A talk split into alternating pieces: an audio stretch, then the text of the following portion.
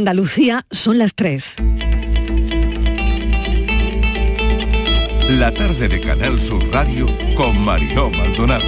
¿Qué tal? ¿Cómo están? Día del Medio Ambiente con un lema, concienciarnos sobre el uso del plástico. El plástico es una amenaza ambiental masiva, contamina océanos y fauna, se acumula en vertederos y no se degrada, emisión de gases tóxicos cuando se quema, impacto negativo en salud humana.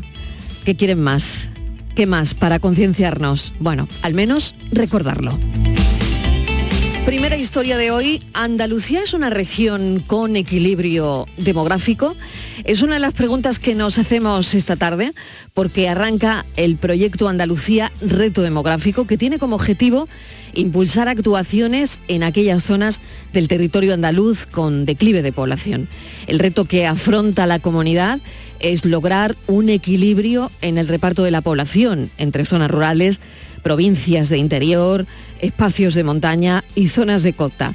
De costa. El objetivo, atraer habitantes y lograr un reparto más equilibrado de la población. El principal reto demográfico de la comunidad. Las nuevas tecnologías, la digitalización del territorio, la verdad es que esto ya permite trabajar desde cualquier lugar y elegir el lugar de residencia en base pues tal vez a valores como donde vivo mejor, donde se vive con más tranquilidad, donde se vive en contacto con la naturaleza o relaciones sociales que se establecen y que a veces es más fácil en comunidades pequeñas. La gran pregunta es cómo hacerlo. Vamos a indagar en todas estas medidas. Nuestra segunda historia de hoy hemos analizado una encuesta sobre los temores del hogar, muy sencillo. ¿Cuáles son las principales amenazas del hogar? Desde el miedo al robo hasta un incendio. Bueno, la horquilla es amplia.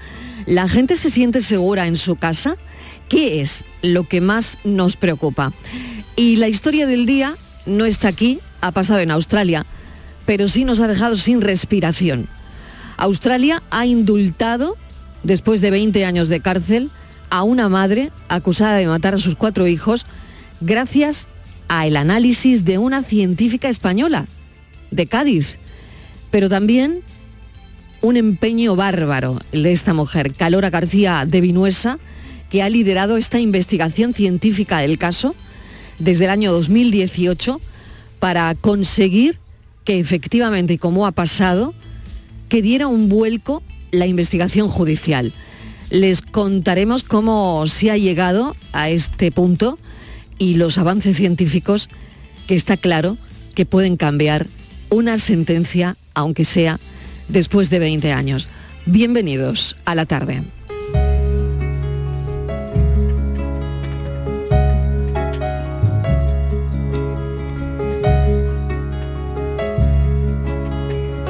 La tarde de Canal Sur Radio con Mariló Maldonado.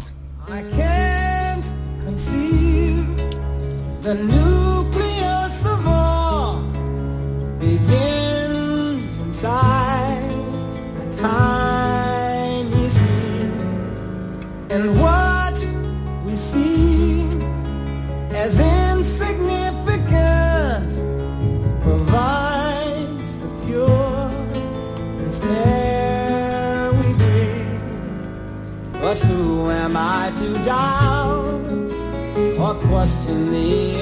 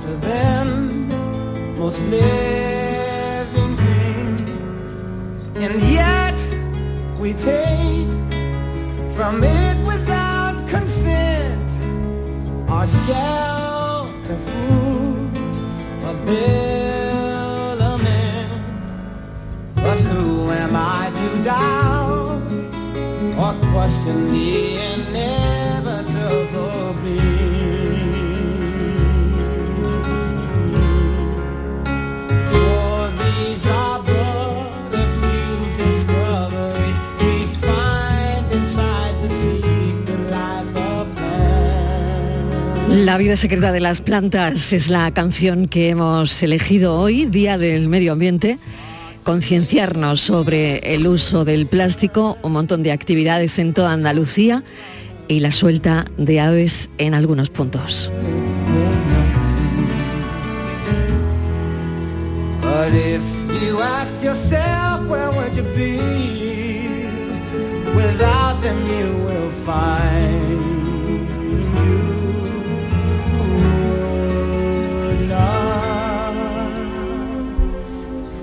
And some believe antennas are the leaves that spans beyond our galaxy. They've been, they are, and probably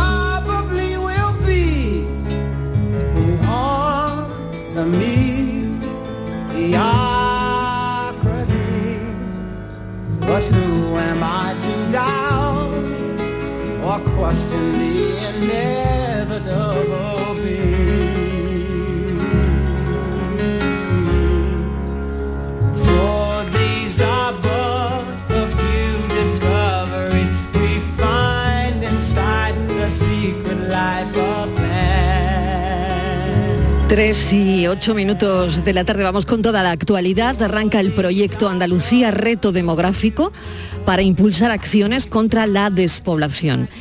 El medio rural ofrece una calidad, cantidad de servicios y un estilo de vida envidiado para quienes viven en grandes urbes que hay que dar a conocer para atraer a habitantes a estos territorios. Javier Moreno, bienvenido, mesa de redacción. ¿Qué tal? Hola Marilo, ¿qué tal? Buenas tardes. Mira, lo primero que tenemos que decir es que la evolución demográfica en, en Andalucía, Marilo, no es tan preocupante como en otros territorios.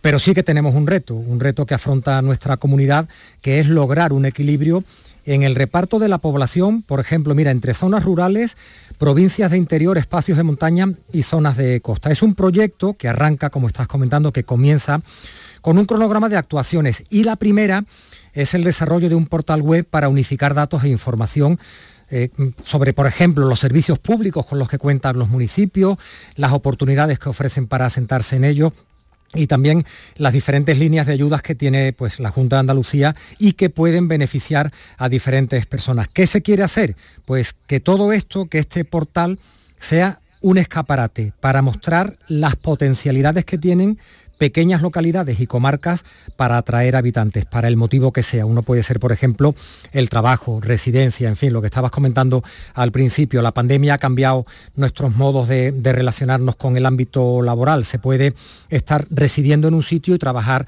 para una empresa que esté en un lugar eh, alejado. Así que arranca este proyecto estratégico Andalucía, reto demográfico.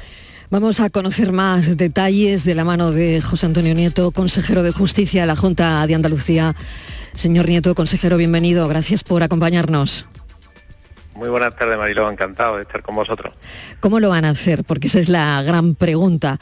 Eh, queremos indagar en estas medidas, ¿no? Que van desde las campañas de difusión hasta la puesta a disposición de viviendas, por ejemplo, espacios que sean asequibles, y, y, claro, y, y, todo esto, subvenciones también, ¿no? Para que todo se pueda desarrollar a largo plazo.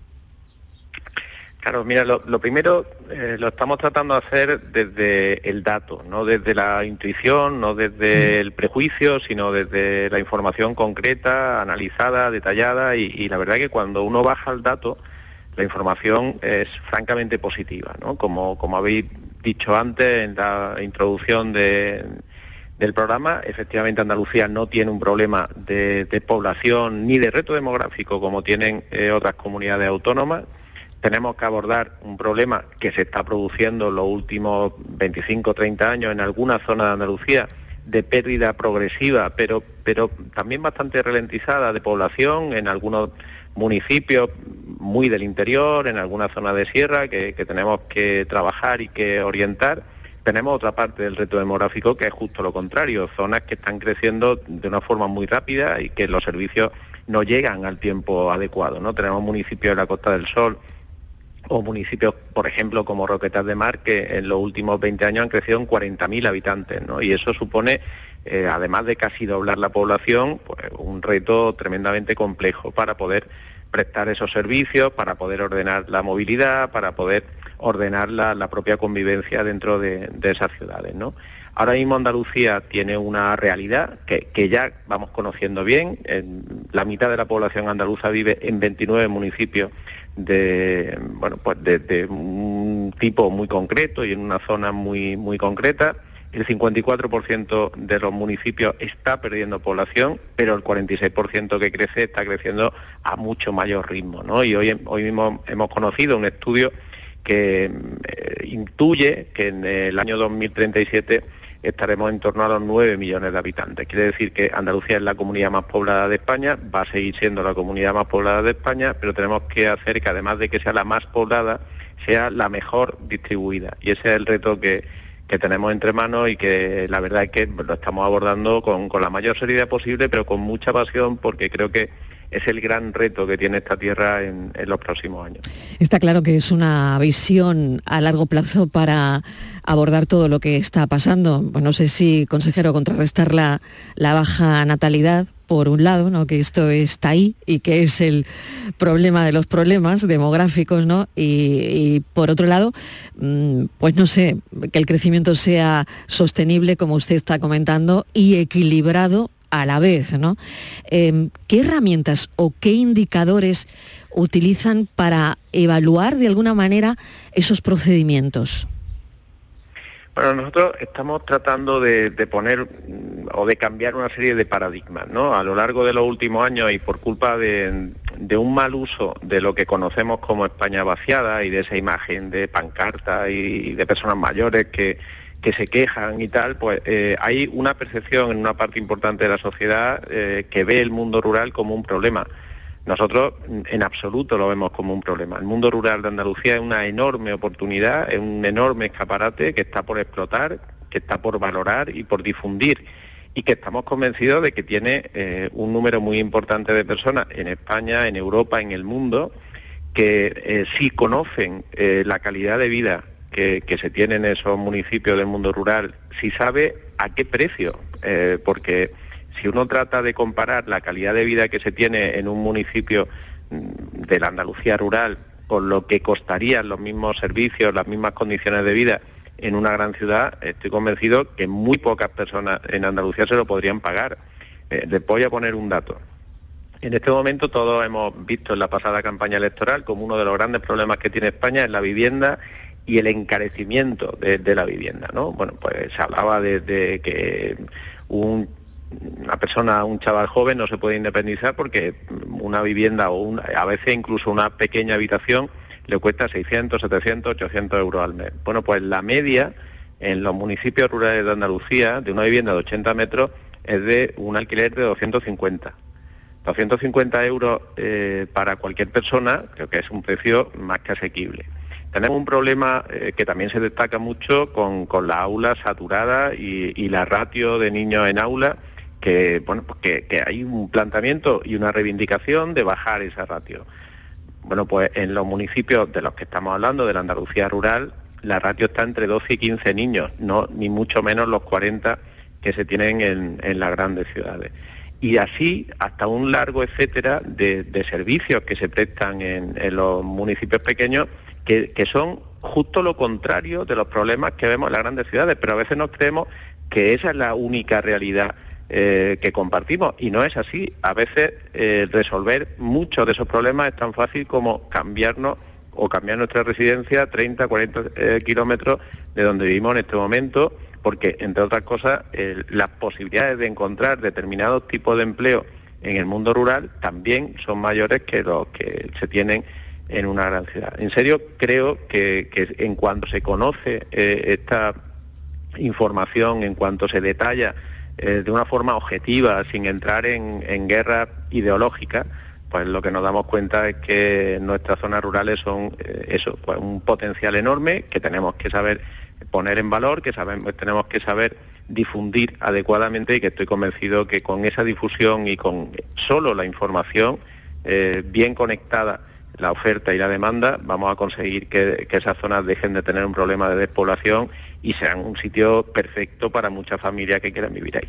Eh, consejero, ¿qué tal? Eh, buenas tardes. Y si en ese proyecto de difusión de, de- de redirigir o de enviar, digamos, personas a zonas que estén más despobladas, digamos, el interés crece, el, el proyecto contempla ya la dotación de servicios que puedan faltar, por ejemplo, en términos, pues, en lo que a usted le compete, la justicia, la administración de justicia, la sanidad, los colegios, o eso seguiría una segunda fase, porque puede ser que, que tenga tanto éxito el proyecto que genere un interés en una determinada comarca o en una localidad y haya que prestar unos servicios que no están.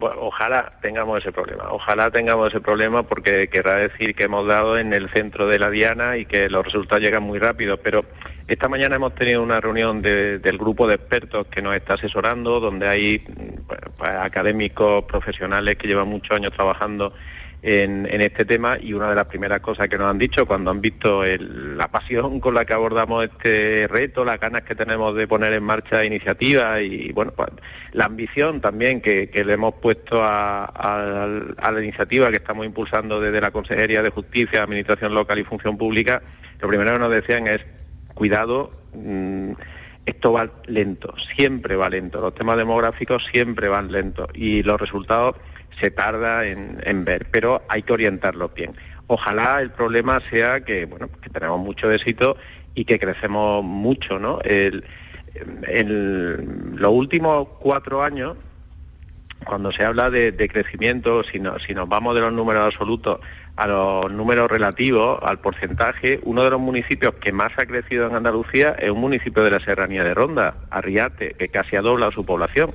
Y bueno, pues nos sorprende ¿no? que, eso sea así, pero mm, cuando se trabaja bien, se acierta en las medidas y se difunde y, se, se, detecta y se conecta la, la demanda adecuada para nuestra oferta, pues los resultados llegan, ¿no? Y en este caso, pues afortunadamente los servicios se están prestando con un nivel de, de calidad y de, y de universalidad que, mm, vuelvo a insistir, no son compatibles con la idea que tenemos las grandes ciudades. Si intentáramos prestarle a cada 3.000, 2.000, 4.000 habitantes de una ciudad los servicios que tienen esos mismos 2.000, 3.000, 4.000 habitantes de un pueblo, sería materialmente imposible. Materialmente imposible. No, no habría medios para poder atender eh, bueno, ese objetivo, ¿no? Y sin embargo lo tenemos ahí al lado y muchas veces pues no sabemos apreciarlo. Pero creo que, ese trabajo en una comunidad autónoma como la nuestra, que desde hace muchos años ha tenido ayuntamientos volcados en mejorar los pueblos, diputaciones que también han trabajado muy bien, ahora tenemos que, que sa- saber sacarle fruto a ese esfuerzo y, y conseguir bueno, pues tener esa distribución demográfica adecuada que Andalucía necesita.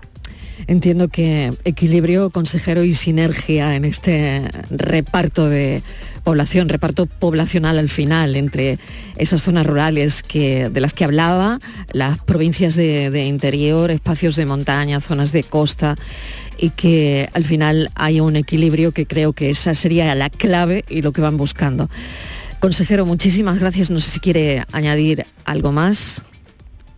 Nada, daros las gracias de verdad porque eh, una parte muy importante de, lo que tenemos que hacer depende de que los medios de comunicación le deis valor también a este trabajo del reto demográfico. En el mundo, ahora mismo, eh, los países que aciertan y que se ocupan bien de gestionar su reto demográfico, cada uno tiene el suyo, eh, son los que eh, lideran el desarrollo. Eh, los países que no son capaces de ordenarlo acaban pagando las consecuencias. Y Andalucía tiene que adelantarse a este problema, tiene que ser capaz de, de gestionarlo de una forma adecuada y, y medios como Canal Sur que se ocupan de ello pues demuestran que, que es un asunto importante y que la sociedad tiene que estar informada. Interesante sin duda. José Antonio Nieto, muchísimas gracias, consejero de Justicia de la Junta de Andalucía. Un saludo y suerte. Muchísimas gracias. Un saludo a vosotros y gracias.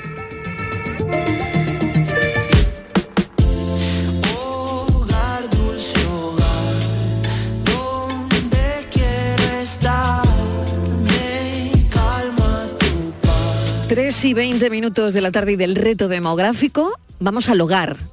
vamos a las principales amenaza- amenazas que encontramos en casa, porque hay un estudio demoscópico de Advice Strategy que aborda los temores que tenemos en casa, en la relación con nuestro hogar. Hemos querido indagar en eso, Javier. Sí, ¿cuáles son, Mariló, las situaciones que, que más tememos que puedan ocurrir? Mira, en los primeros puestos de este estudio, ahora vamos a conocerlo con algo más de detalle, tenemos que el 51% de los encuestados le teme al robo de bienes. Eso puede parecer lógico, ¿no? Esa sería la principal amenaza. Después tenemos, mira, la ocupación de la vivienda, el robo y que nos ocupen la, la vivienda. Ahora que vienen las vacaciones, posiblemente ese, ese temor se incrementa. Con el 50% de las respuestas también. Le siguen el temor a los siniestros y el principal, y hemos dado cuenta de ellos este invierno con gran profusión de detalles, los incendios las inundaciones o que haya una fuga de gas. Y claro, la pregunta, Marilo, que nos hemos hecho hoy es si las tecnologías, las nuevas tecnologías, nos pueden aportar alguna solución a estos temores. Qué interesante, hoy que mm, tenemos encuestas también en la política, bueno, nosotros hemos querido fijarnos en esta concretamente, que no tiene absolutamente nada que ver, pero que sí tiene que ver con el día a día, con nuestro día a día. Vamos a hablar con Jorge Díaz Cardiel, que es socio director de la empresa Advice Strategy Consultants. Bienvenido, gracias por acompañarnos, señor Díaz Cardiel. Cardiel ¿Qué tal? Buenas tardes, Marilo. Gracias. Encantado de hablar contigo una vez más. Muy bien. Eh, ¿Cuál es la principal amenaza, la más común en los hogares, después de haber realizado esta encuesta que ahora nos explicará cómo se ha hecho? Pero ¿cuál es, cuál es la más común? ¿De qué tenemos miedo?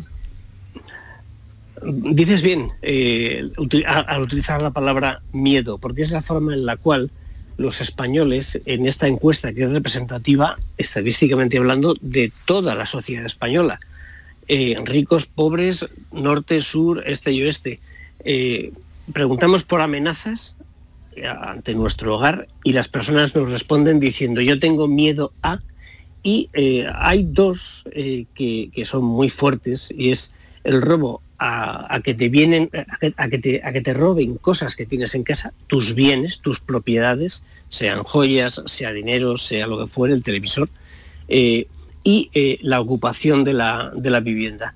Eh, esas dos son mm, las dos principales Eh, y son muy importantes porque tú has hecho referencia al principio al hecho de que estamos tratando de el hogar, eh, que posiblemente sea el lugar más importante para las personas, para las familias, nuestro hogar. Por tanto, eh, cualquier cosa que afecte al hogar, en este sentido, en forma de miedo o amenaza, es muy importante. Hablábamos hace un instante mm, de la Andalucía rural, bueno, nos ocupábamos del tema de la despoblación. Yo no sé si hay diferencias en cómo vive uno o las amenazas que tiene una persona cuando vive en el campo a cuando vive en una ciudad. No sé si también hay, hay cambios de alguna forma. Sí, sí hay cambios porque eh, el estudio que hemos hecho para, para Escudo Digital, que es eh, un medio que precisamente se dedica a la seguridad y a la ciberseguridad eh, en, en el hogar y las empresas, atiende lógicamente a toda la realidad española. Eh, antes escuchaba al consejero hablar de, vamos a decir, el mundo rural en Andalucía y por supuesto que es muy importante en Andalucía, la comunidad autónoma más poblada, efectivamente, pero también lo es en Castilla-La Mancha eh, y en Castilla-León. Eh, pues la diferencia cuál es? La diferencia está en que la persona del mundo, la- la- las, las personas que viven en el mundo rural quizás se sienten un poquito más, comprando la expresión eh, coloquial, dejados de la mano de, Dios. ¿Por qué? Pues porque se tiende a pensar, cierto o no, que en la gran ciudad hay muchos policías, que hay mucha seguridad, que hay cámaras, eh, que hay policía local, autonómica, eh, nacional, y que pues Guardia Civil, y que todo eso nos protege, pero la persona que está en el entorno rural, pues como pasa, antes he oído hablar a su compañero de las tecnologías de la información, y estamos hablando de cerrar la brecha digital precisamente en ese campo, en el mundo rural, pues parece que está un poco dejado de la mano de Dios. Eh, la realidad no es tanto así, porque los peligros son comunes a un lugar y a otro. Pero también hay una cuestión de percepciones. Pongo por caso, eh, en el caso de las personas más mayores, los ancianos, que viven en el mundo rural, eh, quizá no es el caso tanto de Andalucía, porque, eh, pero sí el caso de, Castilla-León, por ejemplo, que es una comunidad autónoma donde hay, mm, el envejecimiento de la población es muy fuerte, eh, hay pueblos, bueno, hay una comunidad autónoma, hay una provincia, Soria, que posiblemente esté a punto de perder un diputado en las elecciones generales. ¿Por qué? Por su peso poblacional. Pueblos vacíos, pero a veces viven 10 personas muy mayores en un pueblo donde antes vivían 3.000. Claro, eh, allí la ocupación de la vivienda es poco menos que rampante.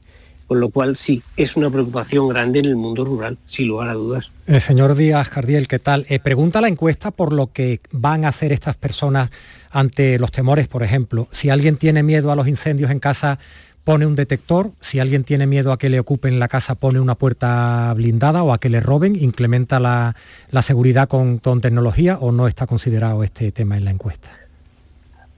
La verdad es que eh, se deriva implícitamente eh, de, la, de la respuesta. Me explico. Eh, pongamos por caso mm, el, el caso de los siniestros, el, o el miedo a los, a los siniestros, llevaría consigo el hecho de tomar medidas. No todo el mundo lo hace, pero en cambio hay otro campo que afecta a 11 millones de personas en nuestro país, que son nuestros mayores. Eh, yo puedo hablar de ancianos sabiendo que no estoy hablando de manera despectiva, porque es una palabra que en castellano no tiene ningún, eh, ninguna connotación despectiva, al contrario.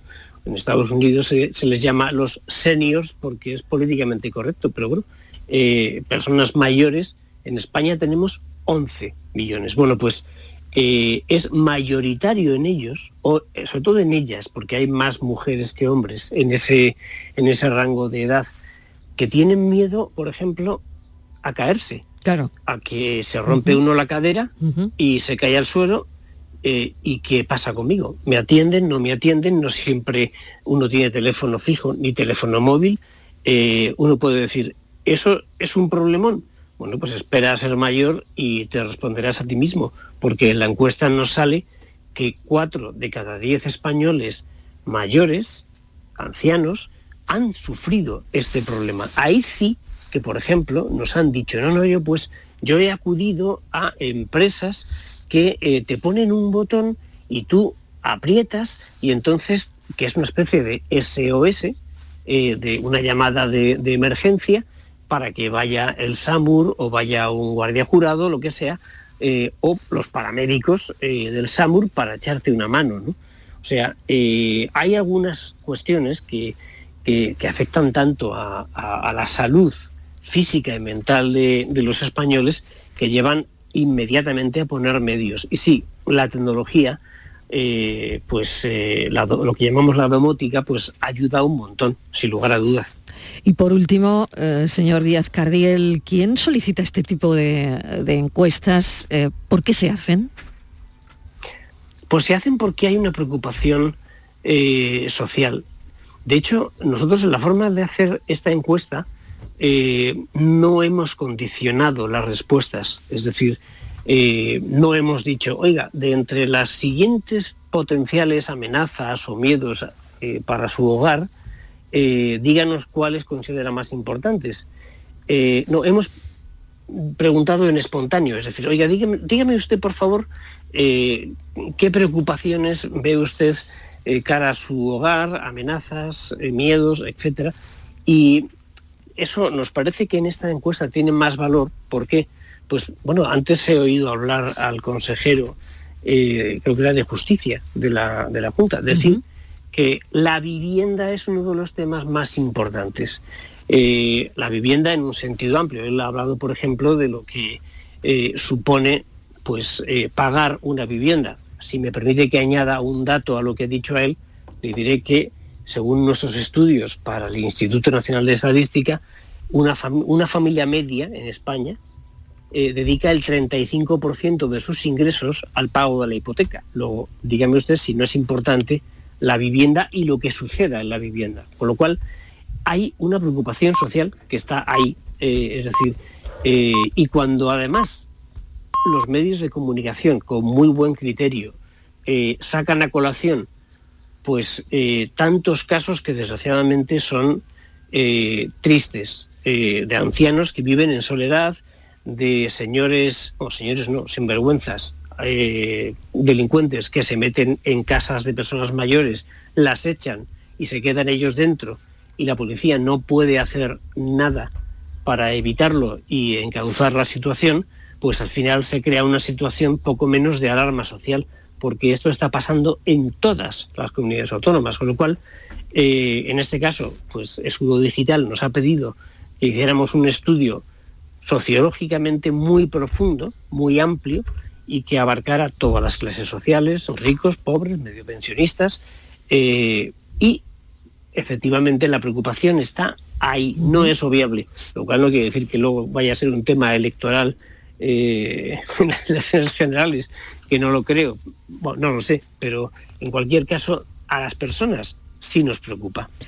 Señor Díaz Cardiel, muchísimas gracias por habernos contado los detalles de esta encuesta que nos ha parecido interesante. Gracias, un saludo. Igualmente, Manilo, buenas tardes. 3 y 31 minutos de la tarde y continuamos con toda la actualidad. No se vayan. La tarde de Canal Sur Radio con Mariló Maldonado. También en nuestra app y en canalsur.es.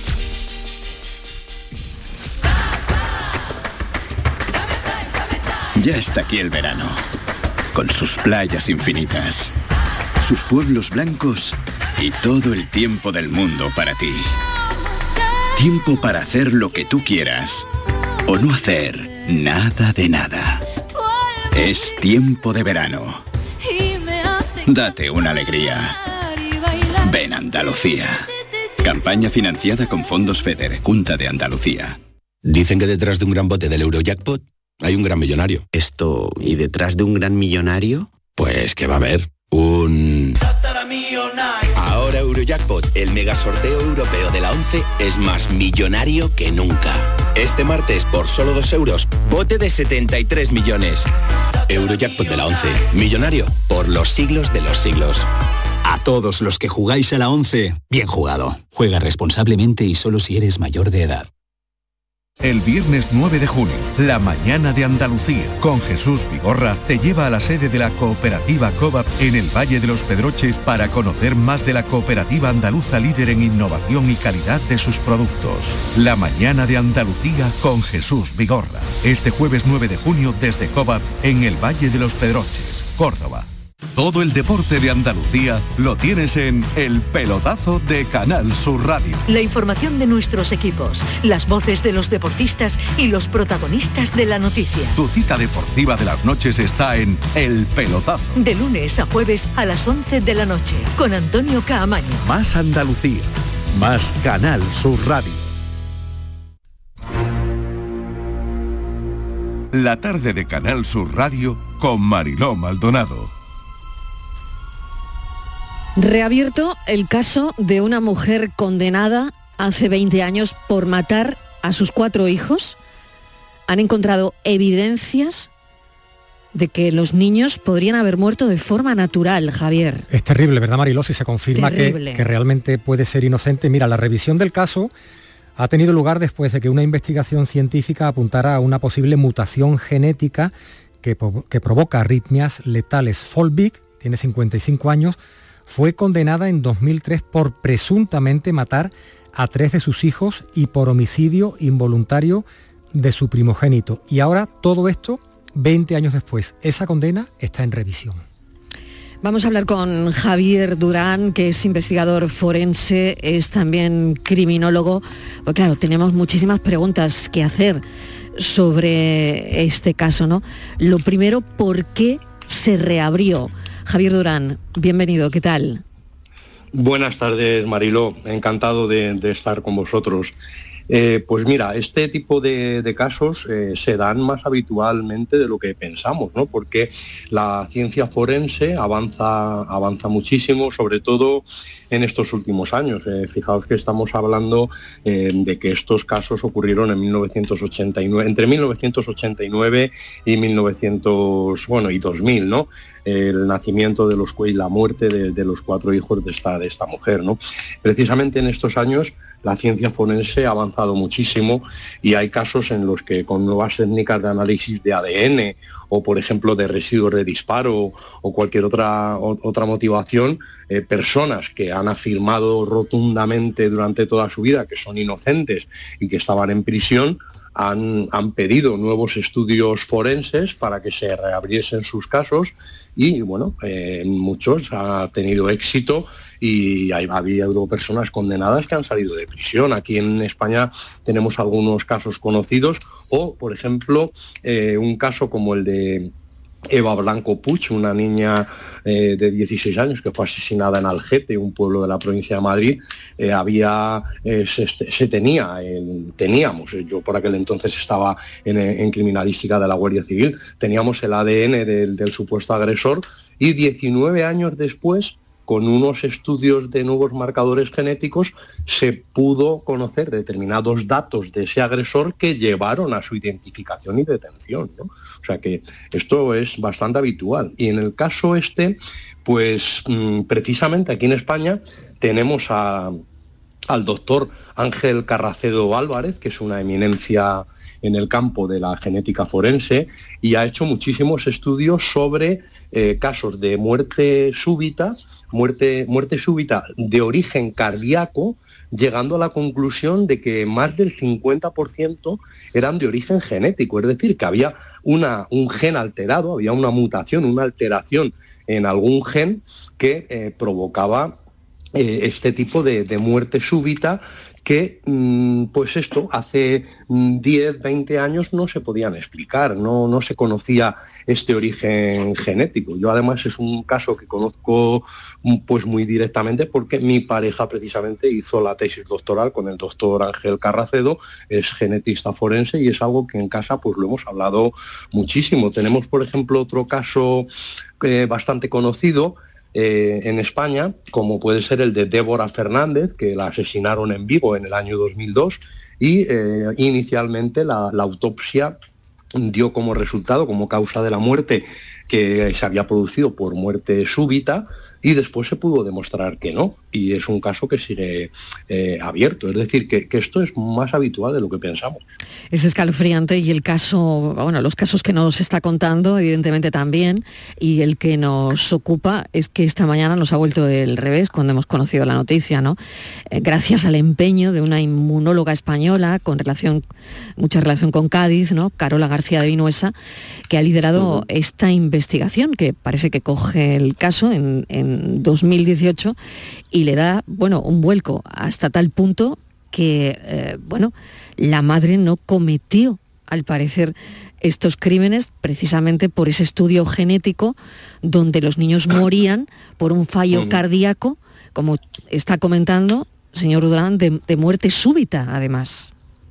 Efectivamente. Y es que, claro, en, en su época, eh, con, con uno de los hijos, eh, sí que se detectó en la autopsia una miocarditis, es decir, una inflamación de- del miocardio, es decir, que esta muerte súbita podía tener este origen cardíaco del que hablaba antes, ¿no?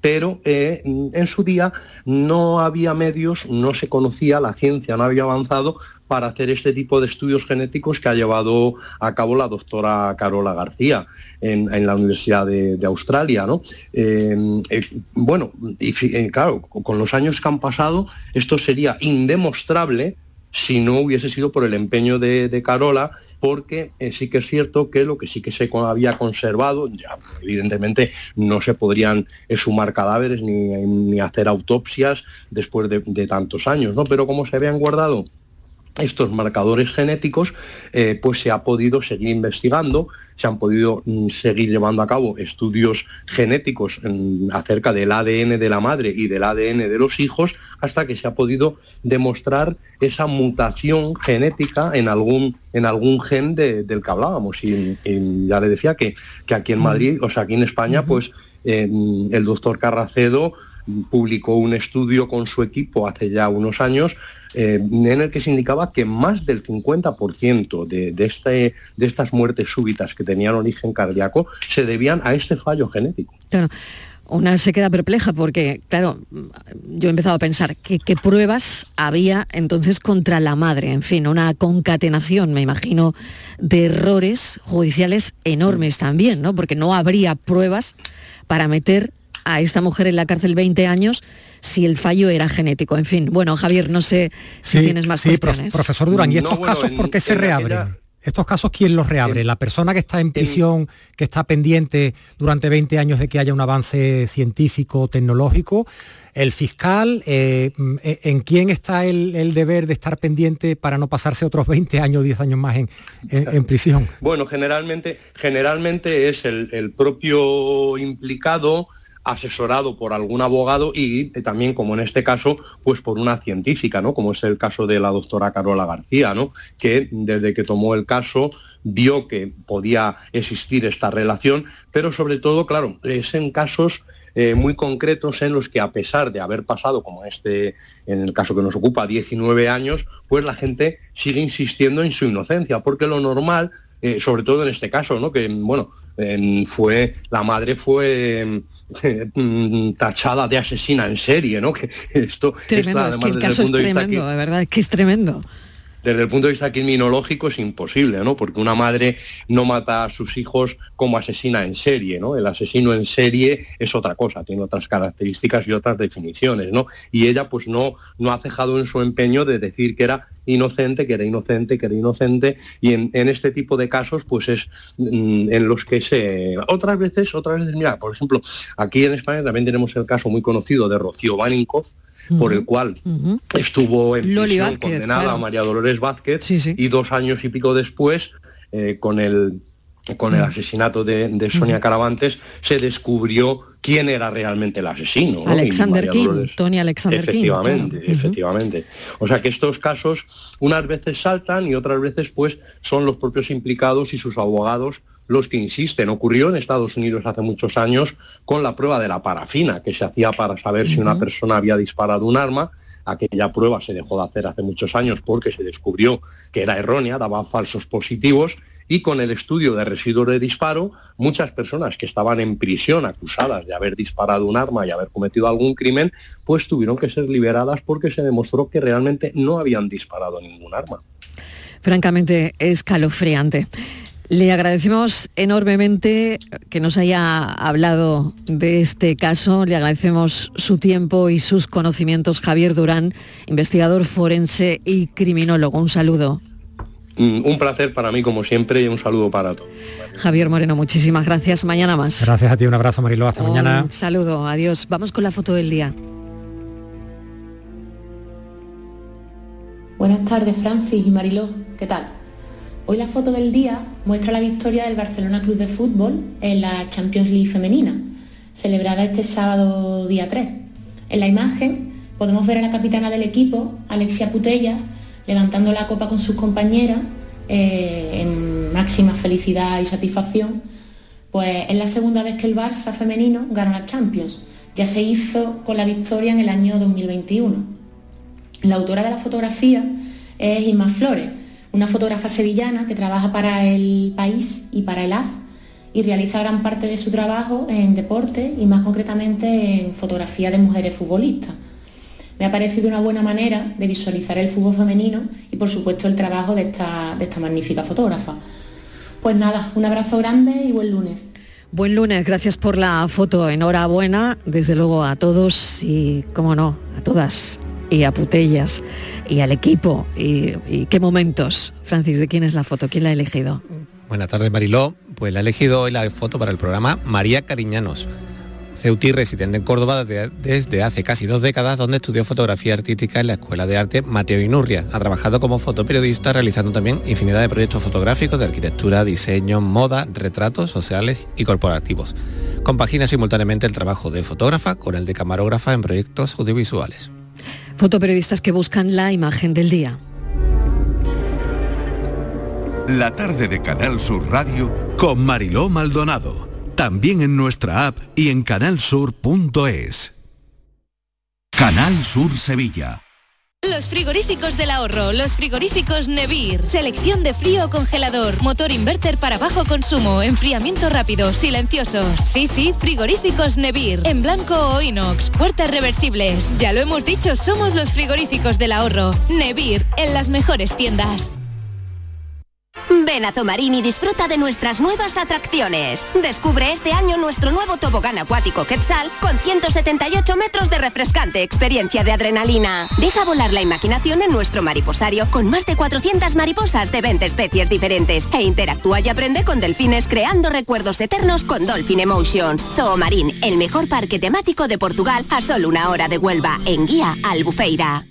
Una plaza, mil emociones, icónica Sevilla Fest. Auténticos iconos de la música como Laura Pausini, Kraftwerk, Los Chichos, Bizarrap, LP, Scorpions, Ennio Morricone, Nile Rogers Sanchic o Alejandro Fernández te esperan en la Plaza de España de Sevilla. Del 15 de junio al 22 de julio tienes la oportunidad de sentir mil músicas en un lugar único. Más información y entradas en icónicafest.com. En Canal Sur Radio, por tu salud, responde siempre a tus dudas. Este lunes miramos al verano porque nos ocupamos de nuestra salud visual. Hemos convocado a la prestigiosa doctora Margarita Camanás para que nos ayude a entender la importancia de nuestros ojos y ver mucho más claro cómo podemos protegernos, especialmente de cara a la estación estival. Contamos con tus dudas y preguntas, como siempre, en directo. Envíanos tus consultas desde ya en una nota de voz al 616-135-135. Por tu salud, desde las 6 de la tarde con Enrique Jesús Moreno. Más Andalucía. Más Canal Sur Radio. La tarde de Canal Sur Radio con Mariló Maldonado. Estos son nuestros teléfonos 95 1039 105 y 95 1039 16.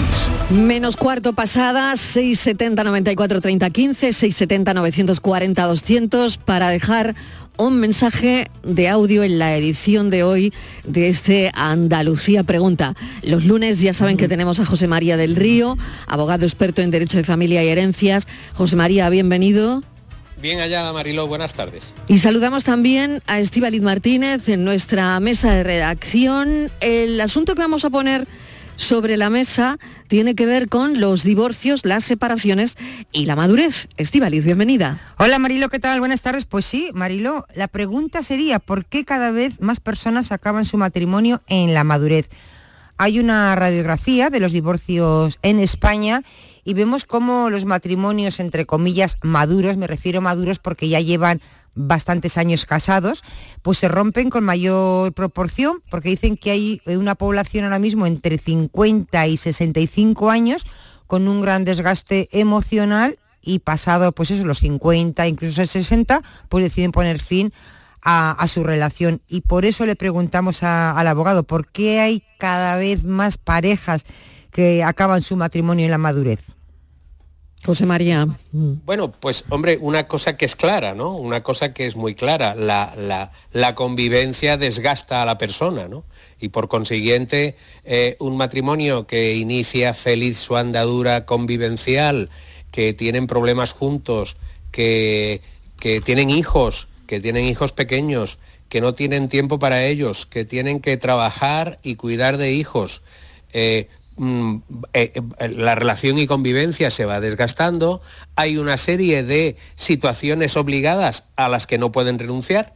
Y cuando ya los hijos se hacen independientes, se hacen mayores de edad, pues a lo mejor esas dos personas que han dedicado su vida a su trabajo y a sus hijos y no a fomentar eh, o a proteger a su pareja, pues llega un momento en que se ven que no tienen ningún tipo de, de- alegría, que no tienen ningún tipo de solución, que no, no prefieren, prefieren vivir solos a vivir, a vivir eh, casados, a vivir eh, junto a esa pareja, ¿no? Y por consiguiente se plantean ya sin ninguna obligación o ya con los hijos mayores o ya en otra situación distinta, por ejemplo también el tema de, de las jubilaciones, pues se plantean el hecho de no querer mantener esa convivencia con la persona que ha sido su pareja durante muchos años y deciden o optan por vivir solos por, por aplicación entiendo de ese, de, ese, de ese refrán que dice que va- más vale solo eh, que, que- que mal acompañado. Ellos entenderán que esa edad es la que de alguna manera les determina eh, tomar una decisión independencia, de independiente y no estar sometidos a ninguna otra obligación o carga y, y deciden que es mejor eh, separarse a continuar la convivencia. Recordamos de nuevo el teléfono del programa que es este, menos 10. Estos son nuestros teléfonos 95 1039 105 y 95 1039 16. Teléfono que ha marcado Isabel de Sevilla. Isabel, bienvenida. ¿Qué tal? ¿Cómo estás? Hola, buenas tardes. Adelante. Bien, gracias. Bueno, mi pregunta es, eh, porque eh, eh, nos acabamos de separar mi marido y yo, y tenemos ahora mismo casa nido, pero queremos cambiar un poco la situación. Entonces habíamos hablado de quedarme yo la casa, si fuera viable económicamente para mí. Ahora mismo está a nombre de los dos, entonces yo quiero saber si hay que tasar la casa de nuevo, qué parte le tengo que pagar a él de los ya tas- o sea, de los ya pagados, de lo no sé cómo cómo se procede en estos casos. Muy bien, Isabel, pues vamos a contarlo todo con detenimiento. Bien, eso, eso inicialmente, eso inicialmente determina una modificación de, de la sentencia anterior, porque si antes ahora tenían ustedes la casa nido, es decir, la que compartían ustedes por periodos alternos, el hecho de que uno de los dos adquiera la plena titularidad es una modificación de la sentencia anterior. En segundo lugar, eh, no olvide usted que en esa hipoteca que existe hay un tercero que es el que va a determinar eh, si se puede o no se puede adjudicar a favor de uno la vivienda o cuando menos si se puede inscribir la vivienda a favor del que se la adjudica. Y ese tercero, que no convive con ustedes pero que sí es real, es el banco. Es decir, la entidad hipotecante es la que va a determinar si usted tiene la suficiente garantía o si no la tiene, deberá presentar la suficiente garantía como para eh, eh, que el banco le pueda aceptar esa subrogación hipotecaria solo a su favor. Porque ahora mismo el banco tiene dos garantes, su esposo y usted. Tercero, lógicamente debe, eh, debe liquidarse y por tanto debe hacerse practicar una valoración, una nueva valoración judicial que será la que de alguna manera determine el precio de venta de la vivienda. Cuarto, lo que tendrá que pagar a su esposo será, si han, han estado pagando continuamente du- durante la convivencia la hipoteca los dos, pues tendrá que abonarle el 50%. Si no ha sido así o si la vivienda correspondía a uno de ustedes antes de estar casados, pues entonces habrá que hacer una distribución entre el importe que pagó el soltero o el que no estaba casado y el importe que han pagado casados para determinar que ese 50% es el importe que tiene que abonar a su esposo. Todo esto parece muy complicado, Isabel. No sé si usted lo ha, lo ha entendido. Bueno, más o menos sí, lo, lo que ya está pagado lo hemos pagado al 50%. Pues Entonces, el, el- el administra- pre- sí, sí, el precio de la tasación tendrá que abonarse al 50%. Vale, pero es entonces decir, usted que tendrá que abonar a su esposo el 50%. De lo ya pagado y la y lo y la tasación nueva de la valoración de la casa actual eso No, no, forma no, parte vamos a para ver, yo no, abonarle no, no. a él algo no No, no, no, vamos a ver, no, no, vamos a ver. La liquidación, es decir, la adjudicación de un bien por uno de ustedes se produce a fecha de ahora, a fecha actual, y por consiguiente lo que tienen ustedes que ponderar como activo de la de la de esa división va a ser el valor en venta, es decir, el valor de la peritación. Por consiguiente, usted tendrá que darle a su esposo el 50% de la valoración menos menos eh, o o deducido del, del precio total lo que queda de hipoteca. Es decir, activo menos pasivo, es decir, el valor menos lo que queda de hipoteca y eso dividido por dos. Eso será el 50% que corresponda a su esposo, pero de valor actualizado, no del precio pagado. Isabel de Sevilla, suerte, muchísimas gracias. Un saludo. Bueno, vamos con Sonia de Almería. Hola Sonia, bienvenida. Hola, buenas tardes. Cuéntenos. A ver, mi pregunta es porque, bueno, eh, mi tío falleció el año pasado. Él hizo un testamento a favor de mi hermano, donde le dejaba la casa, y apareció su hija, después de 25 años, ha aparecido su hija. Entonces, mi pregunta es, eh, ¿qué parte le corresponde a la hija? Mm, ¿Qué parte le corresponde a mi hermano? Bueno, pues eh, sintiéndolo mucho, si existe un hijo, ese hijo es heredero universal de los bienes de la persona. Es decir, Ya. el- lo- eh, claro, lo que pasa que es que ese testamento sería nulo. ¿Y por qué sería nulo? Porque si su tío ha otorgado testamento contraviniendo la ley en el sentido de que no tuvo en consideración la existencia de una hija, bien matrimonial o bien no matrimonial, pero claro, ese testamento que se hizo en contra de ley porque existía una hija es nulo y por consiguiente eh, yo entendería que esa hija que ha salido eh, como, como las setas eh, al fallecimiento de su padre, pues de alguna manera es la heredera universal de todos los bienes del tío. Sonia, ¿le queda claro?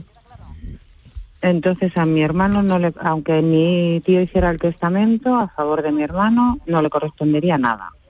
Es que, es, que- es que sería un testamento nulo porque en realidad este señor hizo testamento en favor de un familiar desoyendo la ley que determina como únicos y legítimos herederos los hijos matrimoniales o no de la persona fallecida. Y por consiguiente la hija podría aparecer, eh, solicitar la nulidad de ese documento, de ese testamento, acudir al juez y para que el juez le declarara única y universal heredera de los bienes de su padre. Sonia, espero que le sirva. Muchísimas gracias. De acuerdo. Un Gracias, saludo. gracias, un saludo. Recordamos el teléfono del programa que es este. Estos son nuestros teléfonos. 95 1039 105 y 95 1039 16. Teléfono que ha marcado Luis de Málaga. Luis, bienvenido, buenas tardes. Hola, buenas tardes. Mi nombre es Cuéntenos. Luis, soy jovencito, tengo 37 años y quiero saber si la importancia de casarse cuando uno se casa, eh, se divorcia y es bueno casarse o no, porque me siento como si fuera un tren de 30 años que es antiguo y ahora los trenes son modernos y ahora pienso siempre en negativo si me vuelvo a casar. Bueno, pues vamos a ver qué le dice, qué le dice el abogado. Creo que es una respuesta, no sé si más emocional que técnica, no lo sé. A ver. Bien, Luis, yo eh, eh, le, le tengo que decir una cosa muy clara que suelo decir siempre.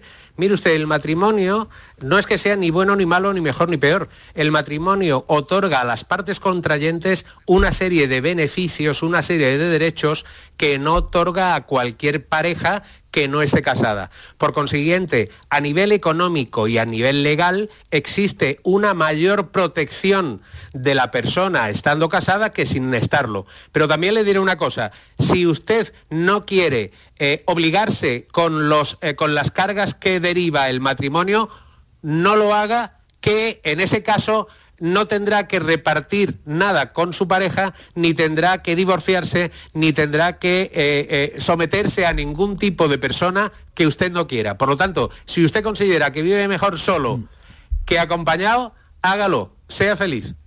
Bueno, pues esa es la respuesta.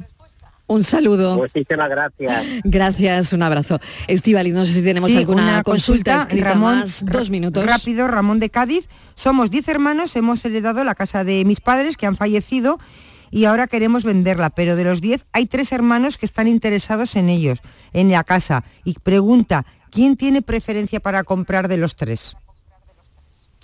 Ninguno. Es decir, esto es una indivisión, una comunidad de bienes, no hay preferencia. Es decir, si existen tres personas que quieren comprarla, pues me imagino que los diez deberán estudiar cuáles son las ofertas de venta que tienen y por tanto decidir la venta a quien consideren más conveniente. Por lo tanto, será una decisión de nueve los que decidan adjudicar a ese uno el importe del, o sea, o la casa en su totalidad, previo pago de las nueve, nueve décimas partes del valor de la vivienda. Bueno, pues nada, nos queda medio minuto, así que por hoy vale. Eh, la semana que viene más, José María del Río, muchísimas gracias como siempre, porque bueno, por todo lo bien que explica José María las cosas que nos enteramos, y eso es lo importante en este espacio. Gracias, un saludo, José María. A vosotras, buenas tardes. José María del Río, ya saben que es abogado experto en Derecho de Familia y Herencias y nos acompaña cada lunes. Y Estíbaliz Martínez, no te vayas muy No. lejos, que tenemos que avanzar el café. Claro que sí. Dentro de un instante después de las noticias.